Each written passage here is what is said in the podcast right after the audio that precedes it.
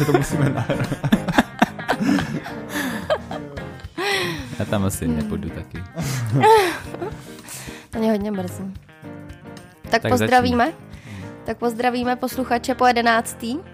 Ohoj, Čau. Čau. ohoj, ohoj, ohoj. My jsme zpátky, už neuvěřitelný jedenáctý díl. A teď jsme se rozhodli, že začneme zařazovat trošku nový koncept, o kterém jsme už přemýšleli od začátku, ale museli jsme se na to nejdřív trošku rozehřát.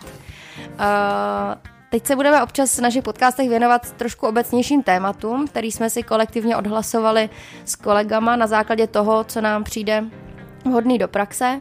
A my už jsme se teda v rámci našeho pravidelného Journal Clubu tady to téma, který vám dneska předneseme, u naší Káti doma už prodiskutovali a setřídili a teď bychom chtěli takový nástřel předat i vám.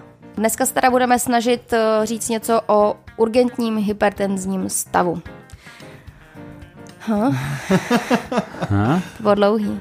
Eh, Já jsem třeba ze školy věděla, o kolik stupňů, jakým směrem rotujou prenatálně střevní kličky a učila jsem se spoustu hodin jako různý syntézy hormonů, ale urgentní hypertenzní stav mi teda úplně jasný nebyl. Tak můžeme začít třeba tím definicí. Urgentní hypertenzní stav je výrazné zvýšení krevního tlaku. Ty čísla se různí a asi nejsou úplně nejdůležitější, ale většinou se uvádí nad 180 nebo nad 110, anebo nad 180 na 120. Stačí jedno číslo z toho. A tenhle stav nebo tohle zvýšení krevního tlaku nemá být spojeno s eh, projevy nebo příznaky eh, poškození cílových orgánů, například srdce, mozku, ledvin a tak dále. Proti tomu stojí emergentní hypertenzní stav, kde právě tyhle projevy nebo příznaky jsou, jako například disekce aorty nebo hypertenzní encefalopatie, mrtvice a tak dále. Dobře, je teda jasný, že emergentní hypertenzní stav je životu nebezpečný, ale co ten urgentní hypertenzní stav, který tady dneska chceme probírat? Tak z dlouhodobého hlediska životu nebezpečný je. Důkazy o tom máme už uh, docela dlouhé, takže uh, je tady studie z roku 1967 ze Spojených států, uh, která se jmenuje Veteran Affairs Study, která zkoumala, zkoumala důsledky vysokého krevního tlaku populaci mužů, veteránů, a to tak, že je randomizovala do dvou skupin, konkrétně 143 mužů, jejichž diastolický krevní tlak byl mezi 115 a 130 mm rtuti. Tehdy se uvažovalo, nebo předpokládalo se, že diastolický krevní tlak je důležitější prognosticky a tito eh, 143 těchto mužů bylo randomizováno do dvou skupin. Jedna dostávala placebo a druhá dostávala přímo trojkombinaci antihypertenziv, kde bylo diuretikum hydrochlorotiazid, reserpin a hydralazin. No a po 18 měsících bylo v placebo skupině 27 koncobodů, z toho 4 smrti. A v léčené skupině jenom 2 koncobody, z toho 0 smrtí.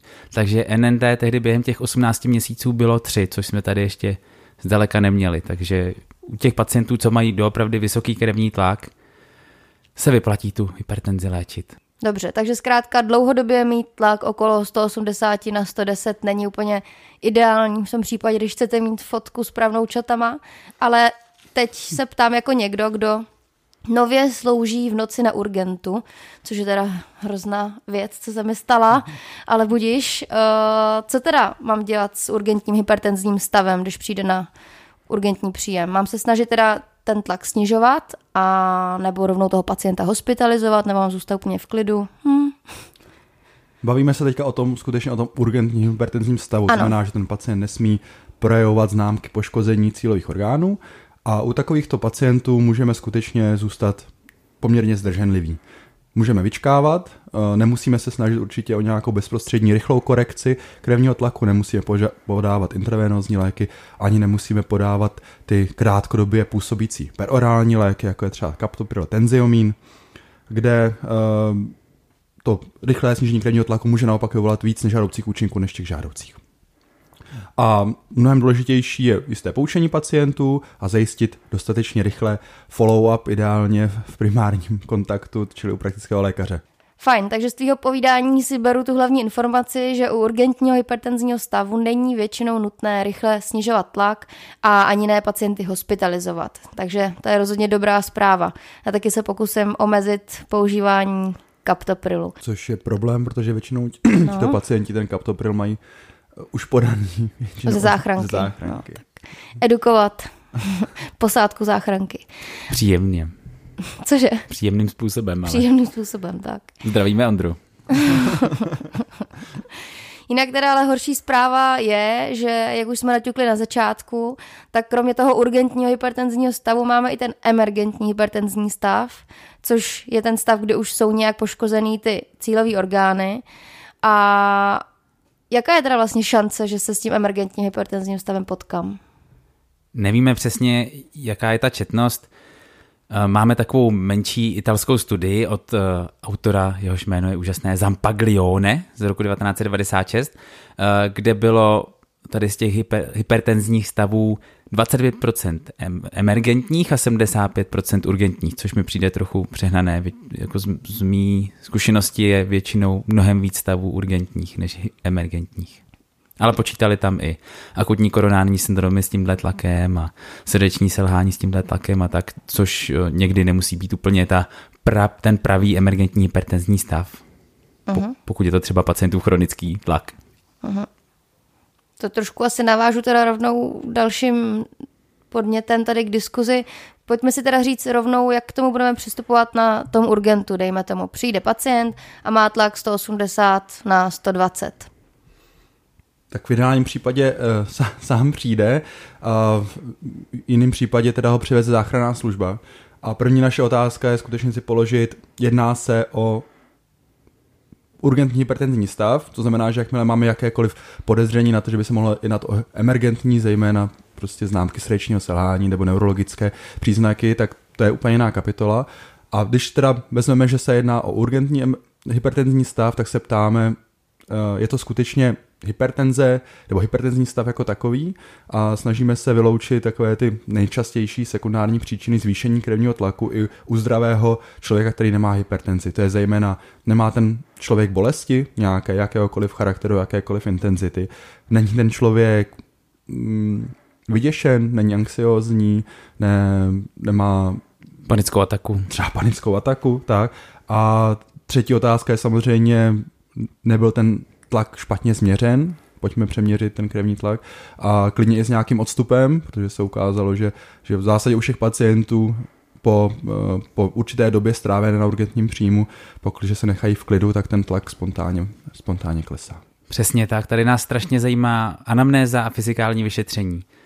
Musíme vzít úvahu, jaký má pacient ten jeho základní tlak. Můžeme se podívat na předchozí kontroly, třeba jestli máme přístup k obvodním, do záznamu obvodního lékaře nebo do ambulancí. Pokud má dlouhodobě 180 na 90 a přijde teď z 200 na 90, tak to asi nebude takový problém, když má dlouhodobě 100 na 60 a teď přijde se 160 na 110 a příznaky. Eh, zdá se, že je důležitější, jak rychle se ten tlak taky mění, jestli ten tlak má už 10 eh, týdnů pořád takhle vysoký, tak asi na tom bude líp, než když měl včera normální tlak a teď má takhle vysoký. A je důležitý taky vědět, jestli se léčí třeba s ischemickou chorobou srdeční, se srdečním selháním a tak dále, protože je pak samozřejmě rizikovější pro ty hypertenzní emergentní stavy. Nebo třeba jestli je po operaci hrudní aorty, dejme tomu. Mm-hmm. Takže zkrátka pacienta vyšetřím, vyspovídám a pokusím se udělat si takový celkový dojem o tom, jak eh, nebezpečně ta, ta jeho hypertenze vypadá. Ale teď teda musíme přistoupit k nevyhnutelnému. Eh, pořád to tady naťukáváme, ale ještě jsme to úplně do detailu nerozebrali. Jak teda od sebe urgentní a emergentní hypertenzní stav bezpečně odliším? Protože ono se řekne jednoduše, že vyloučím poškození cílových orgánů a hotovo, ale i pacienti s urgentní hypertenzí udávají různý obtíže, bolí hlava, tak mám už být z každý bolesti hlavy u hypertenze vyděšená, nebo ne? No, ne, nemusíš. Nemusí být vyděšená. uh, asociace mezi, mezi bolestma, uh, mezi hypertenzí a bolestma hlavou je komplikovaná, nevím, jestli k tomu chceš něco říct. On se to, to, o tom hledal, hledal víc. Jo, někdy v roce 1927 tak poprvé popsali bolesti hlavy při hypertenzi, které typicky začínají ráno a odeznívají během dopoledne, ale bylo to trochu zavádějící, protože ty bolesti byly prakticky jenom u pacientů, kteří měli systolu přes 240 mm rtuti. Takže jako když má tak někdo systolu přes 240 mm rtuti, tak to pak většinou už je hypertenzní encefalopatie z bolestí hlavy A to je trochu něco jiného, ale když se dělali potom observační studie, tak se spíš ukazuje, že eh, první je bolest hlavy a ta způsobí vysoký krevní tlak a není to obráceně. Není to tak, že by měl pacient z vysokého krevního tlaku bolest hlavy. Takže to je ta lepší zpráva. Nicméně zpátky tomu našemu pacientovi. Nejdůležitější, a to řekl Jenda, anamnéza fyzikální vyšetření, která nás může nějakým způsobem navést. A co se týče těch dalších vyšetření, tak o tom poměrně extenzivně pojednávají doporučené postupy. Těch vyšetření je překvapivě hodně, nicméně no právě. Uh, některá z nich, aspoň z našeho pohledu, jsou určitě důležitější a některá, některá méně. Takže všem pacientům určitě 12-svodové EKG, uh, což jako je samozřejmě rutinní, rutinní vyšetření, které mají úplně všichni pacienti na urgentním příjmu a uh, na něm potom pátráme po nějak potenciální teda poškození uh, těch cílových orgánů, konkrétně srdce, jestli tam jsou nějaké EKG změny, které by nám nás tímhle tím způsobem navedly. Takže třeba hypertrofie nebo známky akutní ischemie. Mm-hmm.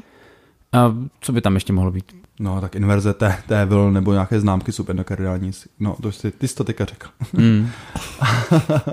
Já jsem něco nezapomněl takhle narychlo. Že tak do, doděláme v poznámkách, až budeme trošku svěžejší.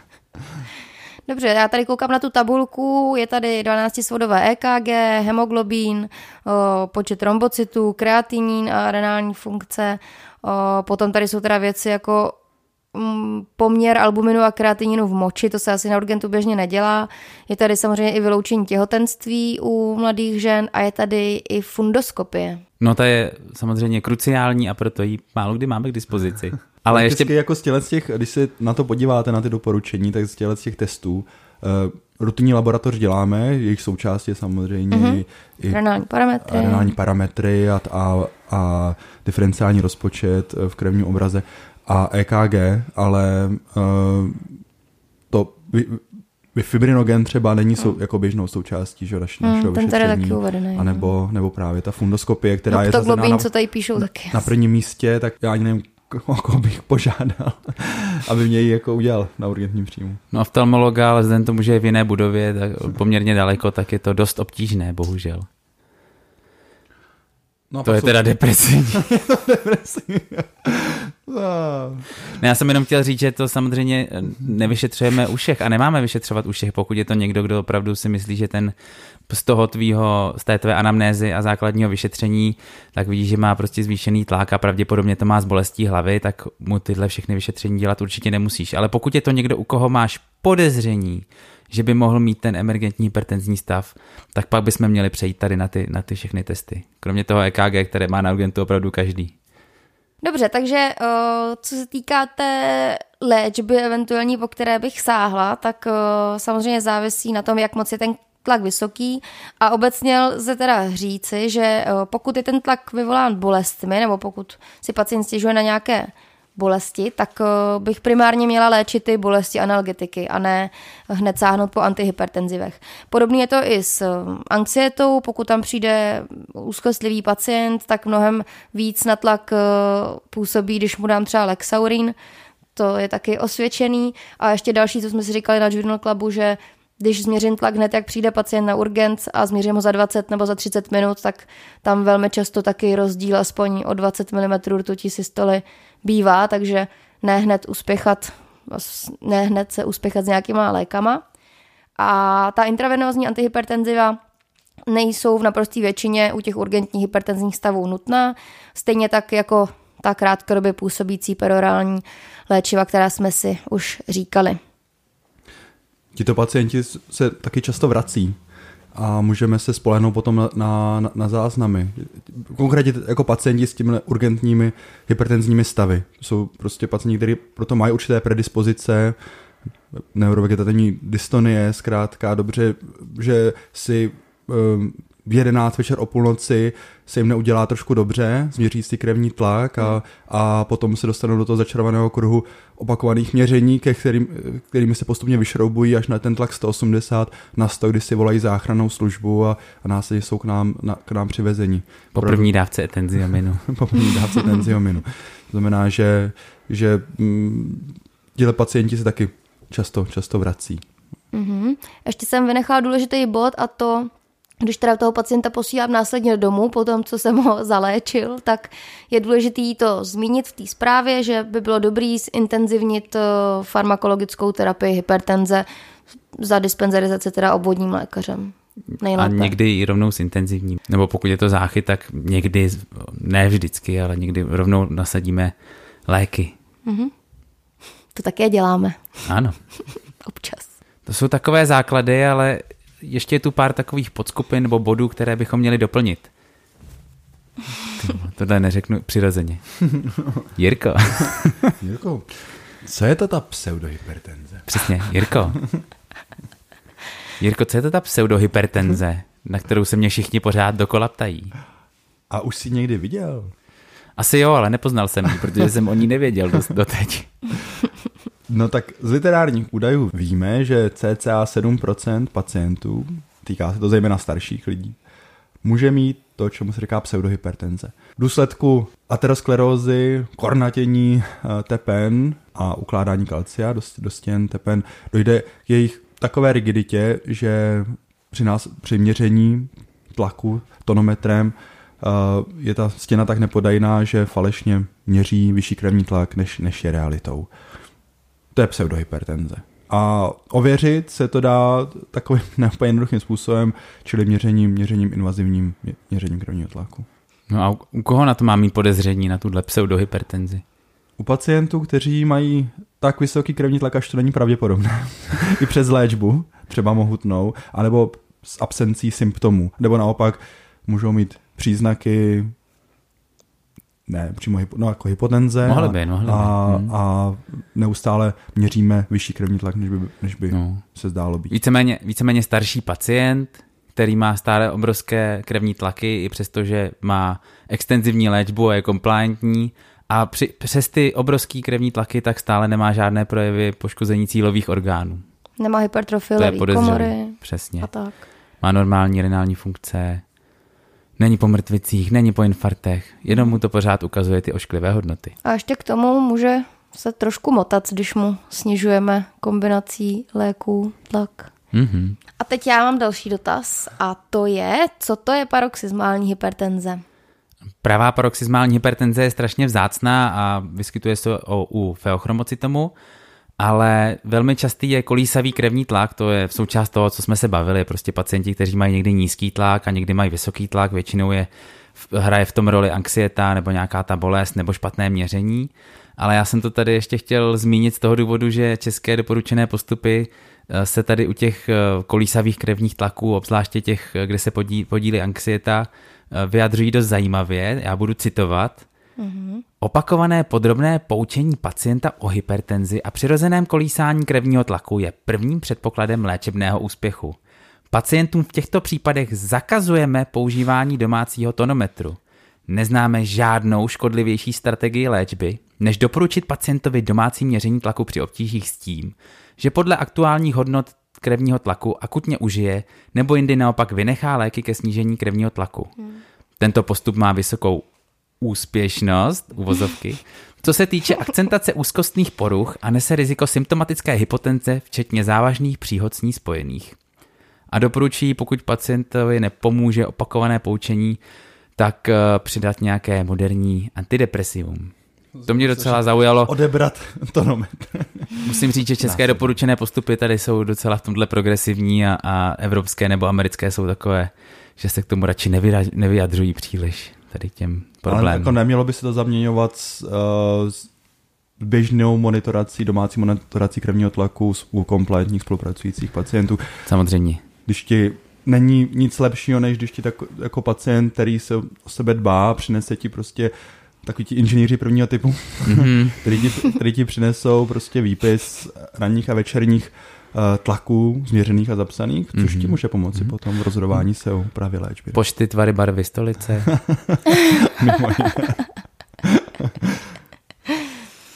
no a, a, a, a, a, a taky bych se teda zeptala, co, co u hospitalizovaných, Market, máš víkendovou službu, obcházíš vizity na celém oddělení a volají ti, volají ti ze 6B, že tvůj oblíbenec, pan Vomáčka, už po třetí za sebou má tlak na měření 180, 190 na 100. Od té doby, co má nebyvolol, tak to hapruje.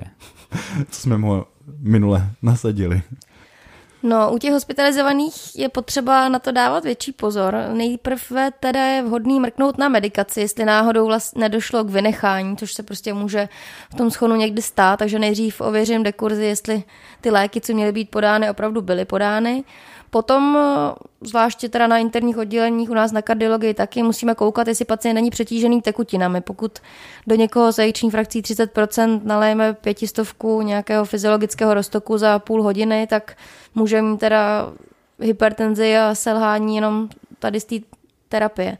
Eh, další častou příčinou může být eh, bolest u pacientů, Taky se s tím setkáváme denně a to stejný i anxieta, kde opět teda pomůže třeba na Lexaurin. A u vás na koronárce asi nějaký delirium hrozí, u toho taky může Nejenom na koronárce, ty jsi ještě nesloužila tlak. noc na, na oddělení, viď? No, v noci se snažím být doma. uh, jinak teda dál večer teda uh, může být vyšší tlak i u pacientů, kteří mají spánkovou apnoji a Musím se teda mrknout samozřejmě do té medikace ještě na to, jestli tam nemají léky, na, které zvyšují krevní tlak, jako nesteroidní antiflogistika, některá imunosupresiva, kortikoidy, cyklosporin třeba. A taky se podívám, jestli nemají v medikaci katecholamíny, jako je tady vhodná poznámka. To by mě asi taky trklo. Mně se ještě líbilo v Curbsiders, jak říkali, že, že uh, vymysleli název, který zkuš, zkusím přeložit. Je to monitorací Eh, vyvolaná spánková apnoe vyvolávající vysoký krevní tlak. Co? Hm? Když jsou pacienti eh, třeba na, na intermediální jednotce a mají eh, každou chvíli, každou hodinu změřený krevní tlak, zbudí ho to, pořádně se nevyspí, taky z toho může být zvýšený krevní mm. tlak. Mm. Takže to děláme vlastně my v polovině Někdy. případů. A ještě dobrý zkontroloval manžetu. Jirka je přes ty manžety normálně. No jsme Dobrá. ale protože to je tak častý problém, kdy na obě strany, kdy vidíte na subtilní 50-kilové paní gigantickou manžetu namotanou a obráceně. No. Uh-huh. Dobře, budeme na tebe vzpomínat a vždycky zkontrolujeme manžetu. A Ale jinak... je teda důležitý se no. na ty pacienty jít podívat, opravdu. Neřešit, neřešit to jenom přes telefon, uh-huh. protože někdy bychom mohli zminout něco důležitého. Uh-huh. Jinak teda ty jsi zmínil Curbsiders, tak můžeme o tom něco krátce říct, protože občas v podcastech se dávají různé typy, tak můžete taky zmínit svůj oblíbený podcast. Curbsiders jsou můj oblíbený podcast. Je to interní podcast a sledují ho desetitisíce jistě posluchačů, takže... Jako nás. Jasně. Tak ne, že přesedláte na jiný podcast a na nás se vyprdnete, to zase ne. Jsou vtipnější a chytřejší. Dobře, tak já myslím, že jsme se dostali na konec. Nahrávání se zatím nevypnulo, tak vypadá, že to úspěšně dotáhneme a že budu mít zábavný večer dneska. A jinak teda, jak to schrnout? Mluvili jsme o urgentním hypertenzním stavu, což je stav, kdy u pacienta naměříme tlak nad 180 na 110 a nejeví se nám, že by měl nějaké orgánové poškození. U takovýchto pacientů můžeme zůstat víceméně klidní, co se týká snižování toho tlaku, tak je dobrý zachovat chladnou hlavu, změřit ten úvodní tlak ještě s odstupem, při bolesti léčit bolest, při úzkosti se zaměřit na léčbu úzkosti, vyhnout se podávání krátkodobě působících perorálních antihypertenziv a spíše edukovat teda pacienta na základě těch doporučení, co říkal Honza, a zaměřit se na dlouhodobou terapii hypertenze a zkrátka nespanikařit a pokud máme podezření, že by se mohlo jednat o emergentní hypertenzní stav, že by tam mohlo být nějaké orgánové poškození, tak samozřejmě doplníme vyšetření, která nám v tu chvíli přijdou nejvhodnější a vyloučíme emergen- emergenci a můžeme být v klidu a poslat pacienta domů. Zejména fundoskopie, fundoskopie, fundoskopie. Přesně. Je to stupnější. Poselství. Dobrá, tak jo, ještě něco někdo? Chci popřát Market příjemnou cestu na Bali. Jsem říkal, že to nebudeme říkat. Po tom, co přežijeme právě společnou službu zítra. Přímnou soustrast. Hmm. Jedna se právě z jedný vrátil a vám to na jeho výkonu nepoznáte, že má jenom půlku mozku. tak jo, tak se mějte krásně a příště bohužel trošku se spožděním a snad s nějakým zajímavým dílem. A dejte nám vědět teda, co by v rámci tady těch krátkých a úderných epizod bychom měli probíhat. jsme viděli, co, o čem povídá příští 47 minut. tak, čus. Tak Ahoj. pa. Čau.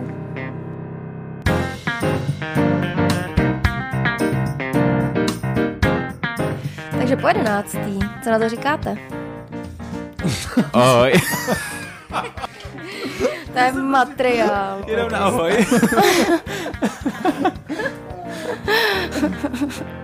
Jinde jak polobotomy, ty. tak můžem? Hej! Um, Už si neměř tlak, dětku. Všichni jsou už mrtví, Dave. Samozřejmě nepomůžeš každému, ale každému třetímu je docela dobrý. Mé výchylky jsou dostatečné. Tetřičko, Lexaurin 3 mg. A trojka na čtyřku.